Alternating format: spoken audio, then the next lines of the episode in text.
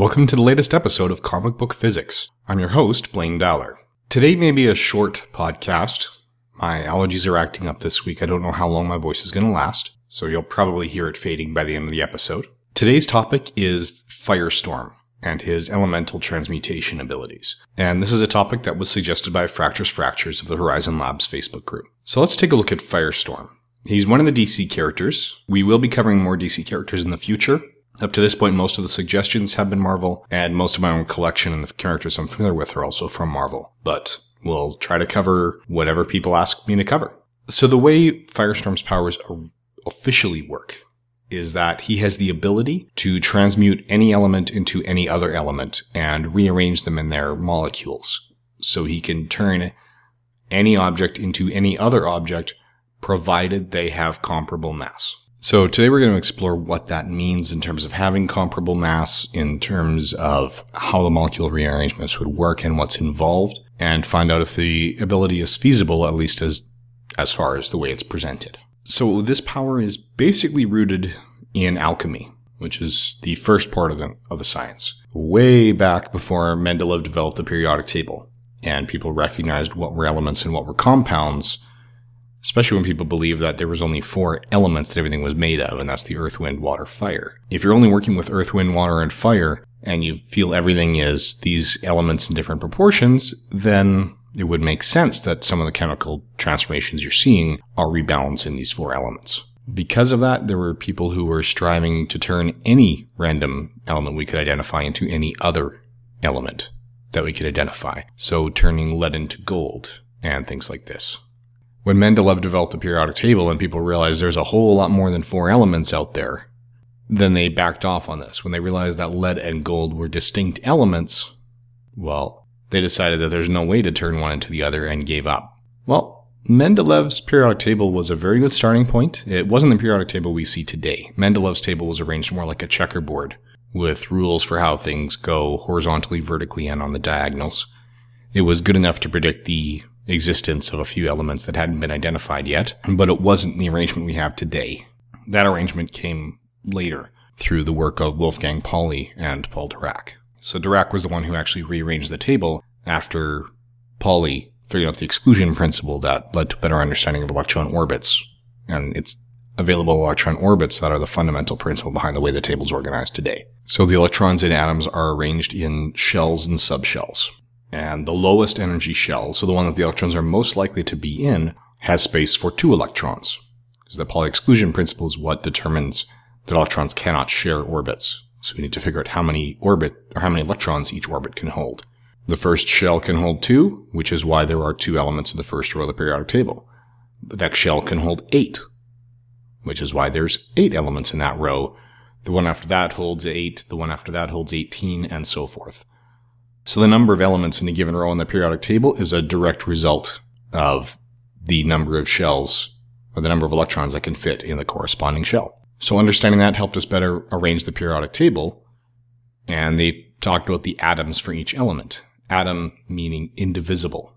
They didn't quite understand the way the nucleus was structured. This was before Rutherford's work. It was, well, actually, technically, it was Rutherford's grad students who collected all the data but it was Rutherford who realized how to interpret it in that the atoms are not just things with electrons embedded in them in this goo or what they call the plum pudding model.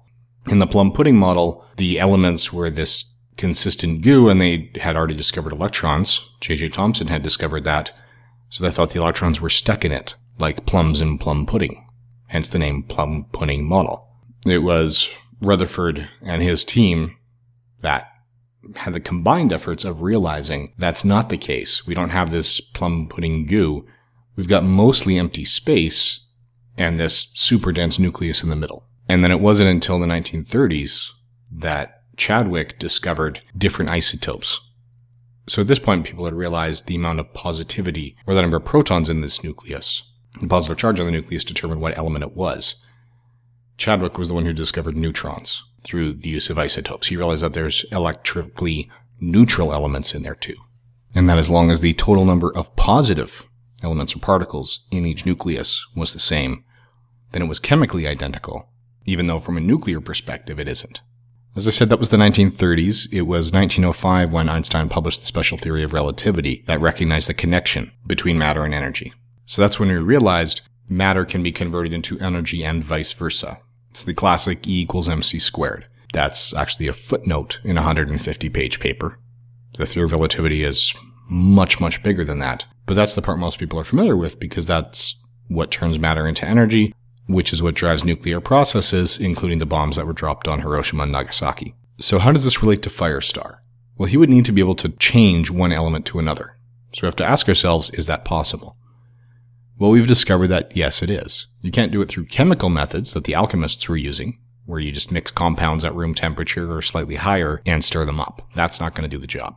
And the reason that's not going to do the job is that there are four forces in nature. And you need to use some of the other forces to get this done. So the four forces in nature are, well, two of them are usually familiar to most people. One of them is the force of gravity.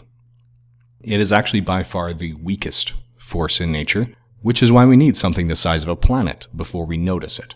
That every object with mass has a gravitational attraction to every other object with mass. You know, when you have a hard time pulling yourself away from the computer, that's not gravity. We don't notice the force of gravity between ourselves and our computers. The second force in nature is the electromagnetic force. Electricity and magnetism are really different aspects of the same thing. So that's a connected force or a unified force, as they call it. That is what determines a lot of chemistry because it's the electrons shifting in their orbits. That's a chemical reaction. So that's what the alchemists were doing. That's not what we can use to change one element into another.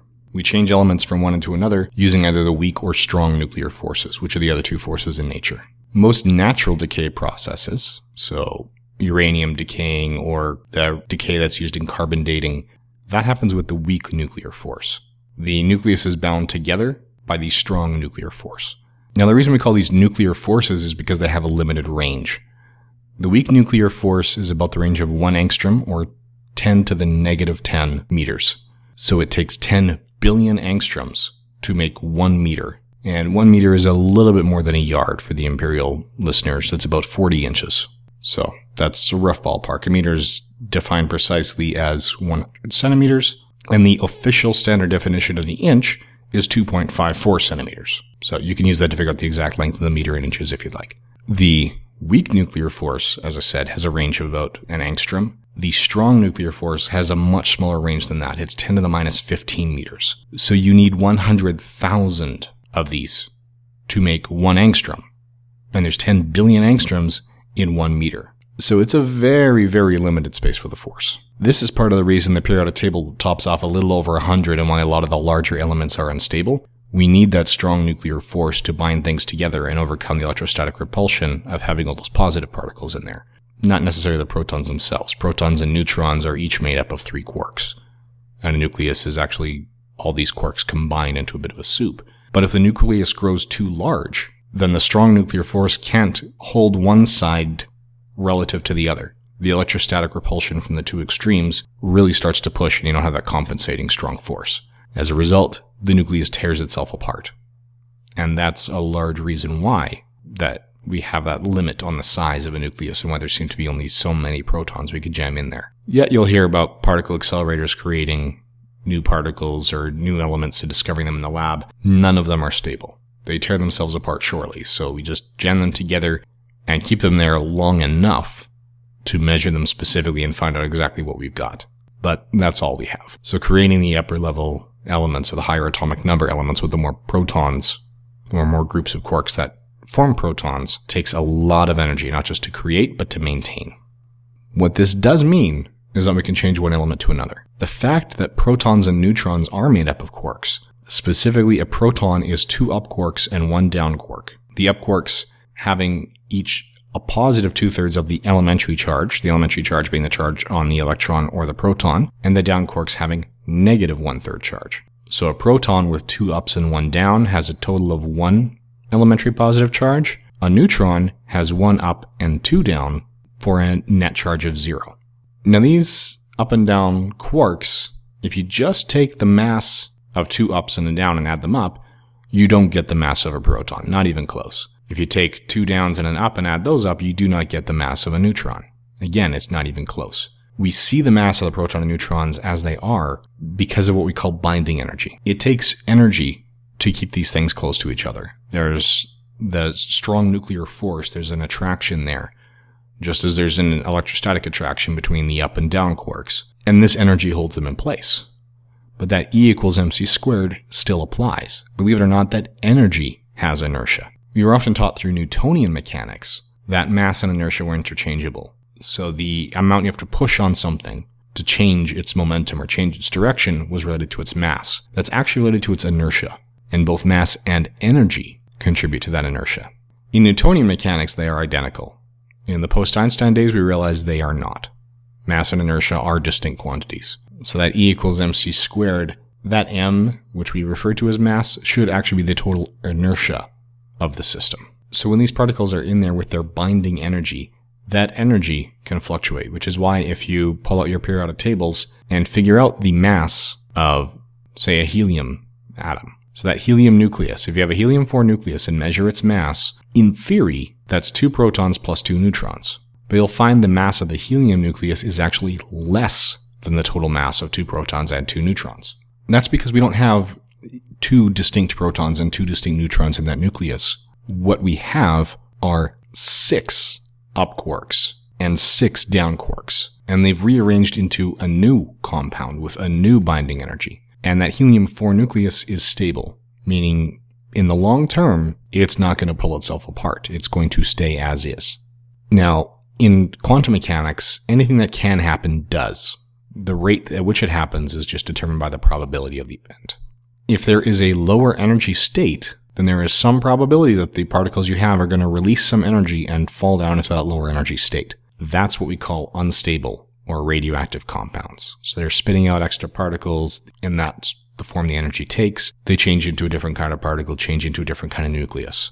In the case of the helium atom, if the mass or inertia of that helium atom was less than the mass or inertia of four isolated particles, two protons, two neutrons, or some combination of them, then there is some chance that it would fall apart. And that's radioactive instability. Two protons and two neutrons have less mass in the helium nucleus. That's why they are stable. If you have a helium 3 nucleus with two protons and one neutron, that's very unstable. It actually takes less energy to have one proton and two neutrons. So it's entirely possible that one of the electrons orbiting that nucleus will be captured by that nucleus, change the total charge, and it rearranges itself, spitting out neutrons and the excess energy in other forms. Or sorry, not spitting out neutrons, spitting out neutrinos and the excess energy in other forms. So that's the rule for stability. You've got to be able to shift it into lower energy states. That also means if you want to take that helium nucleus and break it apart and then rearrange those protons and neutrons into a new nucleus, you're probably going to have to put more energy into the system to make that happen. So in Firestorm is rearranging two objects, turning one object into a different object of equal mass. That's what he's got to be doing, is taking all these nuclei and all these particles releasing the binding energy that's holding them together by adding energy in, and then he's got to be reabsorbing that energy when they recollapse. Question is, can he consistently do this and have things with identical mass to what he started with? And the answer is no, because every nucleus and every combination there has a slightly different binding energy than the rest. So if everything had equal binding energies, if that mass of the helium nucleus was identical to the mass of two protons and two neutrons, and you know, the mass of lithium was identical to three protons and three neutrons, then there's no reason he couldn't take three helium nuclei and make two lithium nuclei and just have it be a total wash with exactly the same mass. Unfortunately, that's not the case.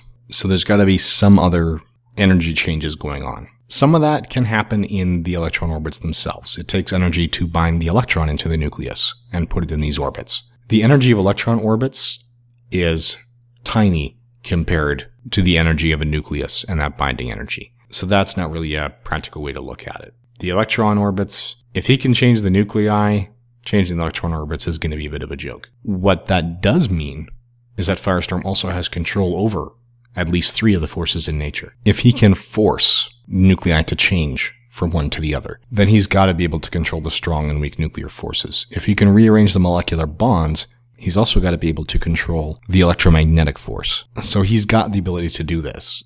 which means he should also have the ability to turn stable matter into unstable matter. So if he really wanted to, you know, he could basically turn things into nuclear weapons. The bombs that were dropped, or the bomb that was dropped on Hiroshima, was powered by a one kilogram sphere of a particular isotope of uranium. And this is an unstable isotope. If you have a one kilogram sphere of this specific isotope of uranium, it's going to blow. We don't see it happening in nature because when you see a natural deposit of uranium, there's small amounts of this isotope and larger amounts of more stable isotopes. A lot of the unstable ones have decayed over millennia since they were created. And we will probably talk about the creation of matter in another podcast. But that's all it takes. If you have one kilogram of this, it'll go the bomb that was dropped on Hiroshima basically had a one kilogram sphere of this isotope of uranium split into two parts. And it just had a mechanism that clamped them together and kept them clamped together long enough for the reaction to take place on its own. So the blueprints to that bomb are actually pretty easy to obtain and it's a simple enough device to build. The difficult part is getting the radioactive fuel. But if Firestorm's powers work as described, all he needs is more than a kilogram of material, and he can rearrange that into a one kilogram sphere of this isotope of uranium and basically turn this into another Hiroshima right then and there. So he should have a tremendous amount of power if he chooses to apply it. Now, thankfully, he's a hero, not a villain. If he's a hero, he's probably not going to be setting off nuclear bombs where he goes. If he's a villain, well, we're basically protected by his sense of self-preservation, and that's about it. So the question that we have left is, well, how do the powers work? Can he make it work as they are in the comics? So in the comics, they say the total energy is the same. As I said, with binding energies, you're not going to get a perfect match, but you can get very close.